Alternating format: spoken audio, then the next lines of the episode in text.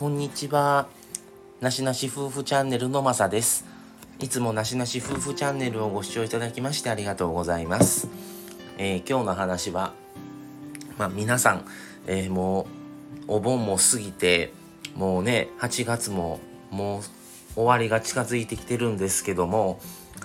あの、今日はなしなし県のエアコン事情をちょっと話そうかなと思ってます。もうね、暑くって、もう夜はほぼ毎日もうつけて寝てますね。やっぱりね、エアコンね、もう、も、電気代がもったいないっていう意識もあって、もうなるべく使え、使わないようにしてたんですけど、今まで。もう今年無理で、もう、たまにね、涼しい日があるともう窓を開けたまま寝るようにしてエアコンはつけないとか晩つけて寝る時に消すとかもしてたんですけどもう今ダメですね。もう普通に割とちょっと強めにつけといて寝る時に今は今日も昨日もそうですけどあの一番弱くしてちょっと温度上げてそれでつけたままで寝るみたいな感じでやってますね。やっぱりね、あの、睡眠って大事で、次の日の一日のクオリティが下がると思ってて、やっぱりね、ベタベタするし、暑くて目が覚めるしで、やっぱりダメだなと思って、ね、もういいわと思って、ちょっと一回フルに本当に必要な分ちゃんとエアコンをつけたら電気代いくらになるだろうっていうのも想定してちょっとつけてみてます。で、エア、なんかね、うちあの電気代も、あのスマホのあの携帯代の会社と一緒に連携してるので、それで、あのまあ、スマホの通信費とかともろもろと一緒に、あの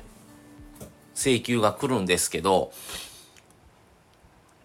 でもね、なんか調整してもね、なんかいまいちね、なんか、えっていう、調整してるはずの月の方が高かったり、調整してないはずやのに意外に安かったり、もう不安定なんで、もう、なんかもう普通にしてるって感じですね。まあ、過剰にはもちろんつけてませんけど、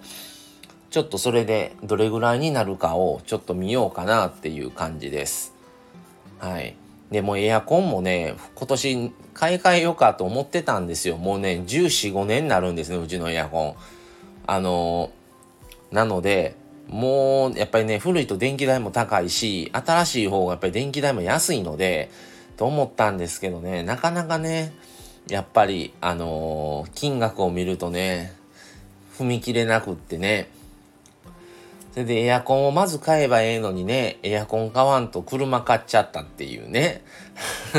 それで余計、それで多分ね、エアコンまだ使えるから、もったいなくって、やっぱり十何万出されへんなってなって、